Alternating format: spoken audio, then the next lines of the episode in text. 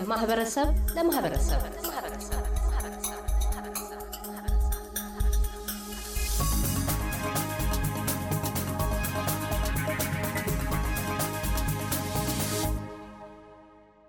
በያዝነው የስደተኞች ሳምንት አቶ ንብረት ዓለሙ ከሞጣ ውልደትና እድገታቸው ተነስተው ለስደት ግድ እስከተሰኙበት ጊዜ ድረስ ያለውን የህይወት ጉዟቸውን አንስተው ያወጋሉ። ትረካቸውን የሚጀምሩት ከትውልድ ቀያቸው ነው። በጣም አመሰግናለሁ ሶካሳው። በአጠቃላይ ኤስ ቢ ኤስ የምትሰጡት አገልግሎት ከፍተኛ ነው። በአውስትራሊያ ብቻ ሳይሆን በዓለም አቀፍ ደረጃ የሚደመጥ ሬዲዮ እንደሆነ አውቃለሁ።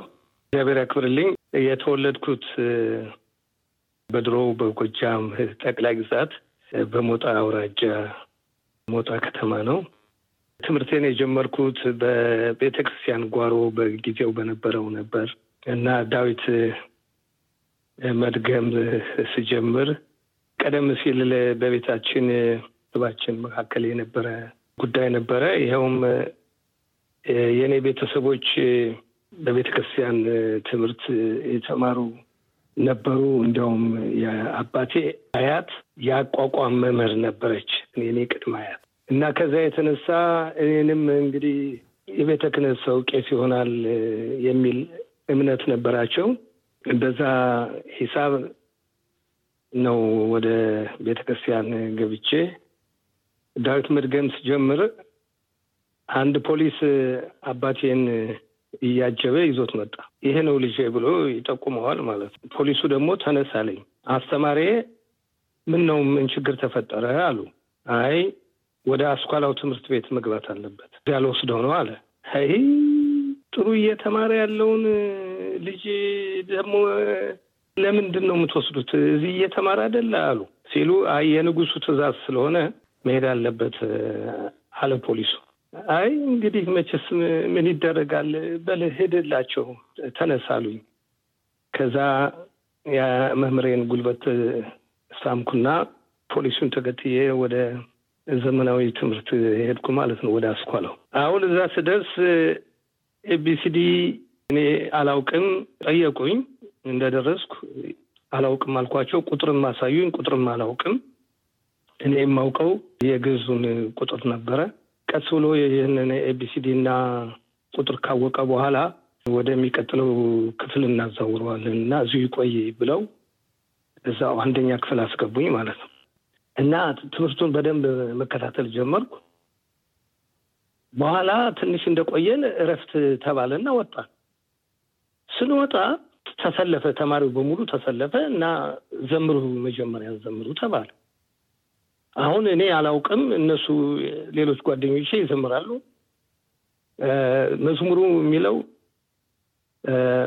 ማር ወተት መቷል ማር ወተት ዝንብ እንዳይገባበት በቶሎ ጠጡት የሚል ነው እና ሌላም ጠቅል ተፈሪ ኃይለ ሥላሴ ነፃነቴ ነው ግርማ ሞገሴ የሚል መዝሙርም ነበረ። እሱም ተዘመረ። ማር ወተት የሚለው መዝሙር የሚዘመረው ወተት በትብርት ወተት ይታደል ስለነበር ነው። አዎ ወተት የተፈላ ወተት አለ። ደግሞ ወንጂ ስኳር ትንሽ ከረጢት አንድ ኩባያ ምትሆን የተዘጋጀች አለች። እሱ ይሰጣል። የተፈላ ወተት ይቀዳል። እዛ ላይ ተማሪው ያንን ያማሰለ መጠጣት እንደዛ እየተባለ በቃ ተማርን። ከዛ እኔም ከዛ ሂሳቡንም እንግሊዝኛውንም ጀመርኩኝ። ደና ተማሪ ነበርኩ። ስምንተኛ ክፍል ጨረስንና ስምንተኛ ክፍል ስንጨርስ ሞጣ ሃይስኩል የለውም። መሄድ ያለብን ወይ ደብረ ማርቆስ ወይ ባህር ዳር ነው እና ምን ሄደው ወይ በእግር ነው ወይ በአውሮፕላን እና እኔ በአጋጣሚ በአውሮፕላን ነበር መመላለሰው። ስቱደንት ዲስካውንት አለ። ወደ ባህር ዳር እኔ የምሳፈረው ለምሳሌ በአውሮፕላን በስድስት ብር ብቻ ነው የሚሄደው እና ስመለስም እንደዚሁ ስድስት ወር እየከፈልኩ ነበር የምሄደው። እንደዛ ያለ ነው እንግዲህ ያሳለፍነው። ከዛስ ከትምህርቶ በኋላ ወደ ስራው ዓለም እንደምን ገቡ? መቼም ሁላችንም የዴስቲኒ የሚባል ነገር አለ አይደለም ወይም እጣ ፈንታ። እኔ አስተማሪዎቼ የሚሉኝ የነበረ አካዳሚሽያን እንደሆነና አስተማሪ እንደሆነ ነበር የሚመክሩኝ።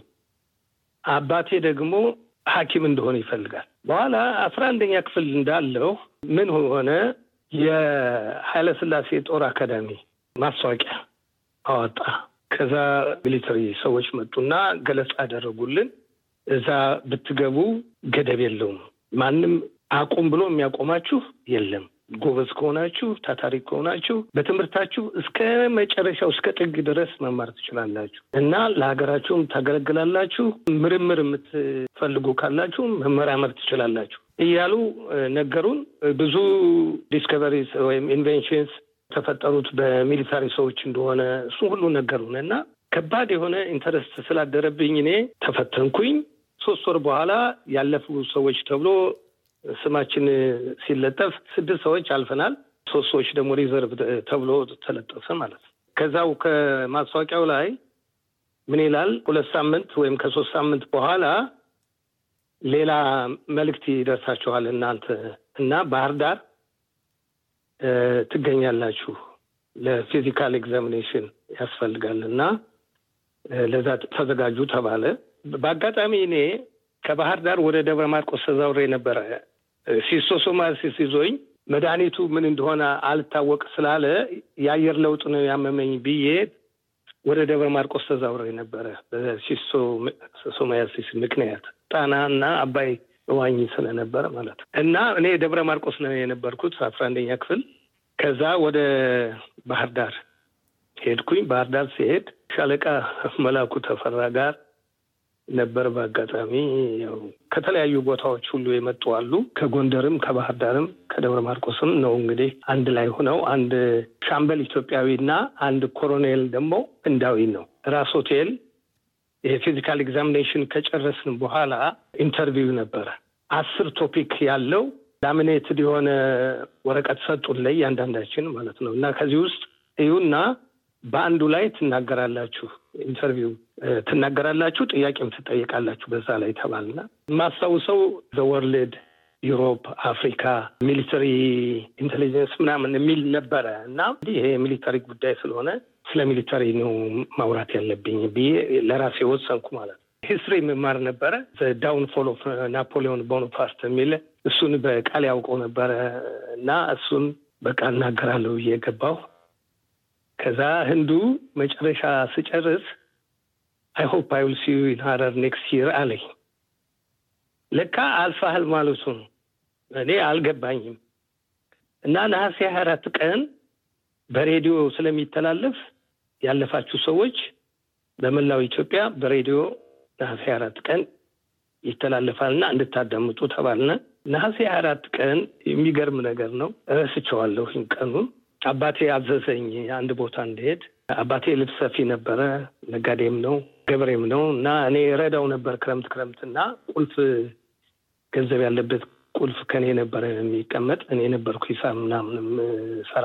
ገብስ የሚታጨድ ነበረ በአጋጣሚና ያንን ገብስ እስኪ ሄድና ይሄው አይተውና ደርሶ ከሆነ ማመልከቻ ላስገባ ለወይኒ ፖሊስ ላስገባ እና እነዚህ የታሰሩ ሰዎች እንደው ወጥተው ገብሳችን የሚያጭሉልናል፣ እነሱም ተናፍሰው ይገባሉ፣ ምግብ እጠጥም እዚህ ተዝናንተው ይገባሉና እስኪ ሄድና አይተህልኝና አለኝ። እሺ ብዬ ሄድኩ ማለት ነው። ሄጄ ስመለስ የኔ ስም ሬዲዮ ተጠርቷል። ከደብረ ማርቆስ ንብረት ዓለሙ ተብሎ ማለት የቀዳማዊ ኃይለ ሥላሴ ጦር አካዳሚ ሐረር ይላል። አሁን ይሄን ሲሰማ አባቴ ምንድን ነገር ነው ይልና አንድ ጓደኛ ነበረ በቅርብ እሱን አስጠርቶ ይጠይቀዋል። እሱኮ ብንመክረው ብንለው እምቢ ብሎ ነው አስራየት ካልሆንኩ ብሎ ብሎ ይናገራል።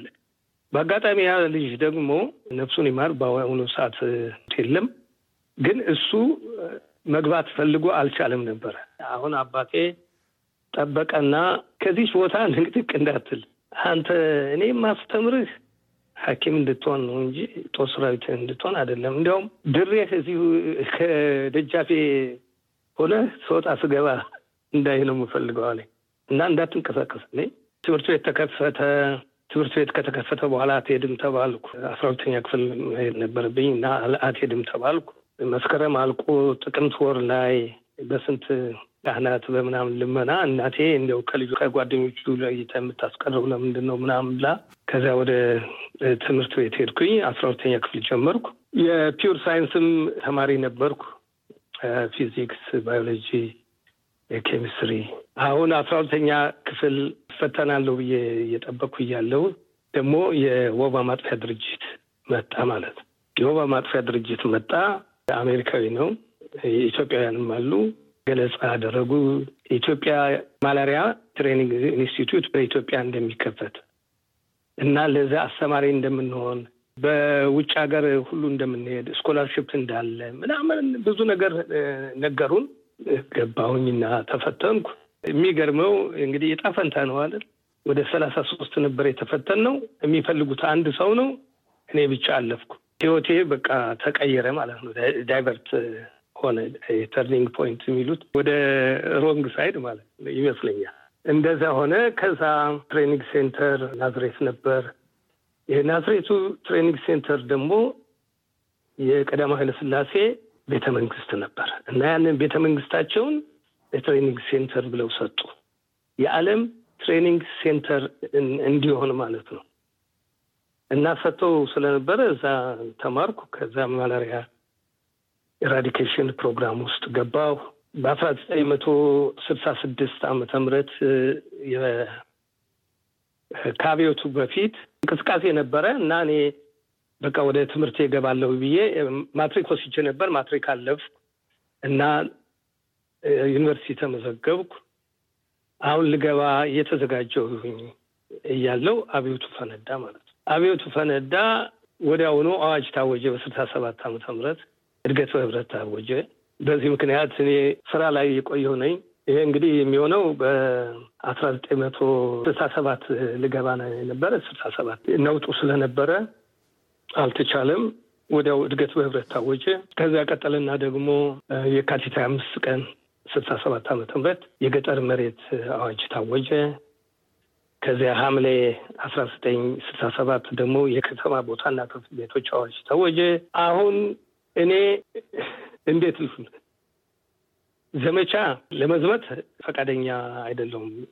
አንደኛ ዩኒቨርሲቲውም ተመዘገብኩ እንጂ መግባት አልቻልኩም። በዚህ ምክንያት በእስራኤል እንድቆይ ወሰንኩ ማለት ነው። ከዛ በኋላ እድሜን በሙሉ እንትን ቆየሁኝ። ጤና ጥበቃ ሚኒስቴር ውስጥ የሀገራችን ሁኔታ የኔንም እድል ወስኖታል ብዬ ገምታለሁ። የአቶ ንብረት ዓለሙ ግለ ታሪክ ወግ በዚሁ አላበቃም። በቀጣዩ ክፍል የሥራ ዓለም ሕይወታቸው እንደምን የፖለቲካ ነውጥ ሰለባ ሊያደርጋቸው እንደበቃ ያነሳሉ። እያደመጡ የነበረው የኤስቢኤስ አማርኛ ፕሮግራምን ነበር። የፕሮግራሙን ቀጥታ ስርጭት ሰኞና አርብ ምሽቶች ያድምጡ። እንዲሁም ድረገጻችንን በመጎብኘት ኦን ዲማንድ እና በኤስቢኤስ ራዲዮ ሞባይል አፕ ማድመጥ ይችላሉ። ድረገጻችንን ኤስቢኤስ ዶት ኮም ዶት ኤዩ ስላሽ አምሃሪክን ይጎብኙ።